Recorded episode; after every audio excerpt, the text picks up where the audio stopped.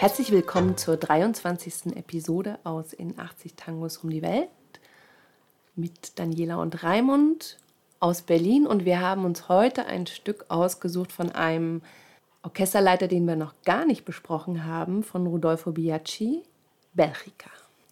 Belgica, ursprünglich hieß es Belgique, eine Komposition von Enrique Delfino. Über den gibt es auch schon ein bisschen was zu erzählen. Ähm, Enrique Delfino ist äh, 1895 in Buenos Aires geboren, hat seine Jugend in Italien verbracht und ist dann mit seiner Familie nach Montevideo gegangen. Dort hat er auch gegen Ende des Ersten Weltkrieges Belgique, später Belgica geschrieben. Ein Stück, was, ich habe mich lange gefragt, was soll dieser Titel, warum nennt man einen Tango Belgien? Äh, ganz einfach, der ist dem belgischen Roten Kreuz gewidmet. Viele Tango-Musiker hatten europäische Vorfahren und äh, waren vom Ersten Weltkrieg sehr, sehr betroffen. Und ähm, eine dieser Kompositionen ist eben Belgique zu Ehren des belgischen Roten Kreuzes. Mhm. Und er war viel unterwegs. Also er war mit äh, Osvaldo Fresedo in den Staaten. Das hatten wir schon mal erzählt in einer der. Ja, der ist dann 1900 19 nach Buenos Aires zurückgegangen, in seine Geburtsstadt, und ist dann mit Fresedo zusammengekommen und diesen zusammen mit dieser, diesem Orchester Typica Select in die USA gegangen für diese berühmten Aufnahmen. Hat dann mit anderen Orchestern Tourneen nach Europa gemacht, Madrid, Paris, London, Berlin. Schau an. Italien, mehr, viele Städte. Er hat sehr viele Hits komponiert, berühmte Tangos. Einige von denen hat auch Biaggi selber gespielt. Er hat Theater- und Filmmusik gemacht. Also ein sehr rühriger, sehr aktiver Künstler. Dann kommen wir jetzt zu unserem Hauptprotagonisten, Rudolfo Biaggi. Rodolfo Biaggi, 1906 bis 1969.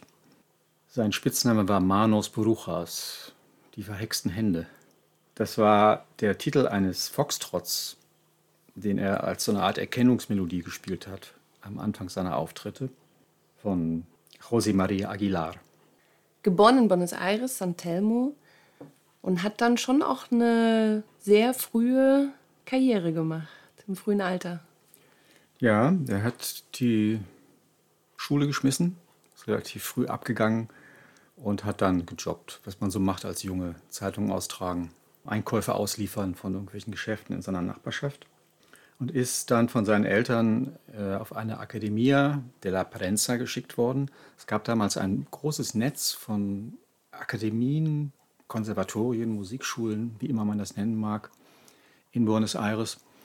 Und das war ein Segen für diese ganzen jungen äh, Leute aus armen Familien, die, die sich zur Musik hingezogen fühlten, die da einfach eine solide Ausbildung bekommen haben. Das war umsonst dann? Das war umsonst. Seine Eltern hatten die Idee, er sollte Geiger werden. Und dann hat sein Professor auf dieser Akademie ihn immer wieder erwischt, wie er in jeder Gelegenheit sich ans Klavier gestohlen hat, um da Akkorde zu üben, Arpeggien und keine Ahnung was oder kleine Tangos. Und dann hat er eben einfach gesagt, Junge, warum wirst du nicht Pianist? Und das war auch das. Richtige für ihn dann. Ja. Mit 13 hat er schon im Stummfilmkino gespielt und mit 15 ist er dann auf Juan Mayo gestoßen, Pacho. Und der hat ihn dann erstmal die große, weite Welt des Tango gezeigt in Buenos Aires. Ja, mit 13 im Stummfilmkino und nachdem er dort zwei Jahre sich entwickelt hat, das ist ja auch eine starke Lernzeit, kam eines Tages Juan Mallo, Pacho, ins Kino und hat sich dem Jungen angenähert. Er war wohl sehr beeindruckt und hat gesagt, Junge, was hältst du davon, wenn wir jetzt ins National gehen?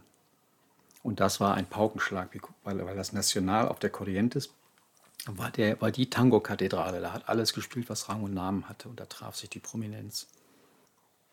Und dann ist er mitgegangen und, und wurde Mitglied des Orchesters von Juan Mallo an der Seite von Elvino Vadaro.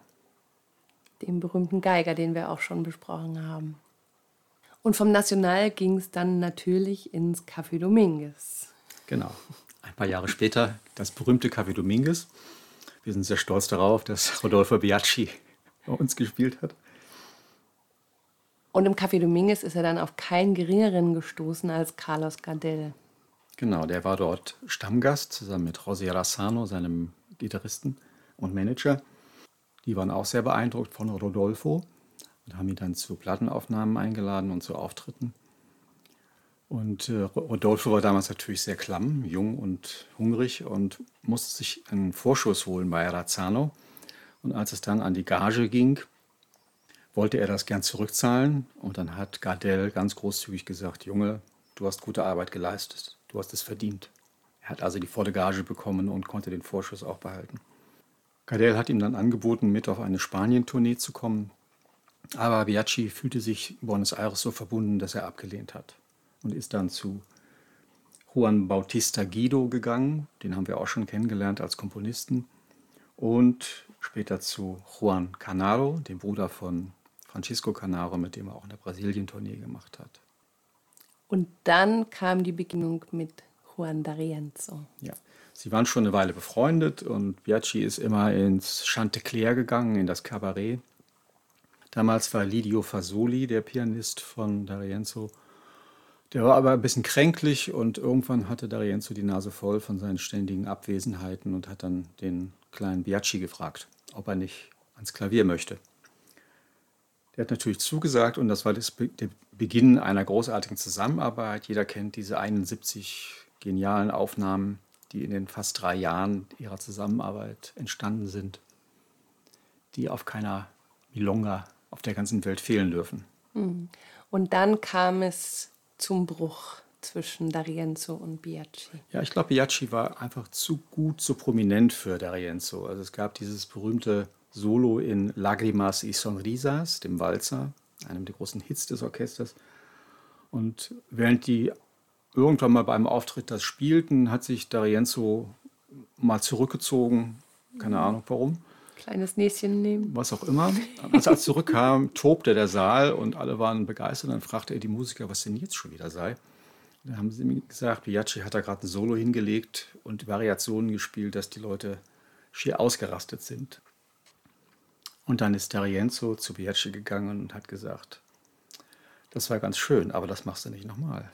Weil hier gibt es nur einen Star und das bin ich. Also es hat sich sozusagen ein Ende der Zusammenarbeit abgezeichnet, weil gewisse Ego-Probleme dem im Weg standen. Und dann hat man ja gedacht, okay, diesen harten Stil von D'Arienzo, den kann man nicht mehr toppen. Und dann kam Biaggi mit seinem eigenen Orchester und hat das Ganze getoppt. Er hat es allen gezeigt. Ja. Für mich ist das so ein bisschen wie Fresedo auf Speed. Also, ja, Belchiger ist eine, ein extremer Ausdruck seines Stiles mit diesem extensiven Gebrauch der, des Offbeats und der synkopierten Synkopa. Und äh, in dieser Periode hat er das wirklich extrem sich getraut, auch auszudrücken. Es gibt keinen Text zu Belchica. Zum Glück, weniger Arbeit. ja. Auch eigentlich auch schade. Ähm, aber Biaggi hat dennoch mit äh, namhaften Sängern gespielt oder er hatte namhafte Sänger in seinem Orchester. Ja, er hat insgesamt zehn Sänger gehabt. Ich nenne nur mal ein paar Beispiele. Teofilo Ibáñez, Jorge Ortiz, Hugo Duval, das war sein letzter Sänger bis zum Schluss.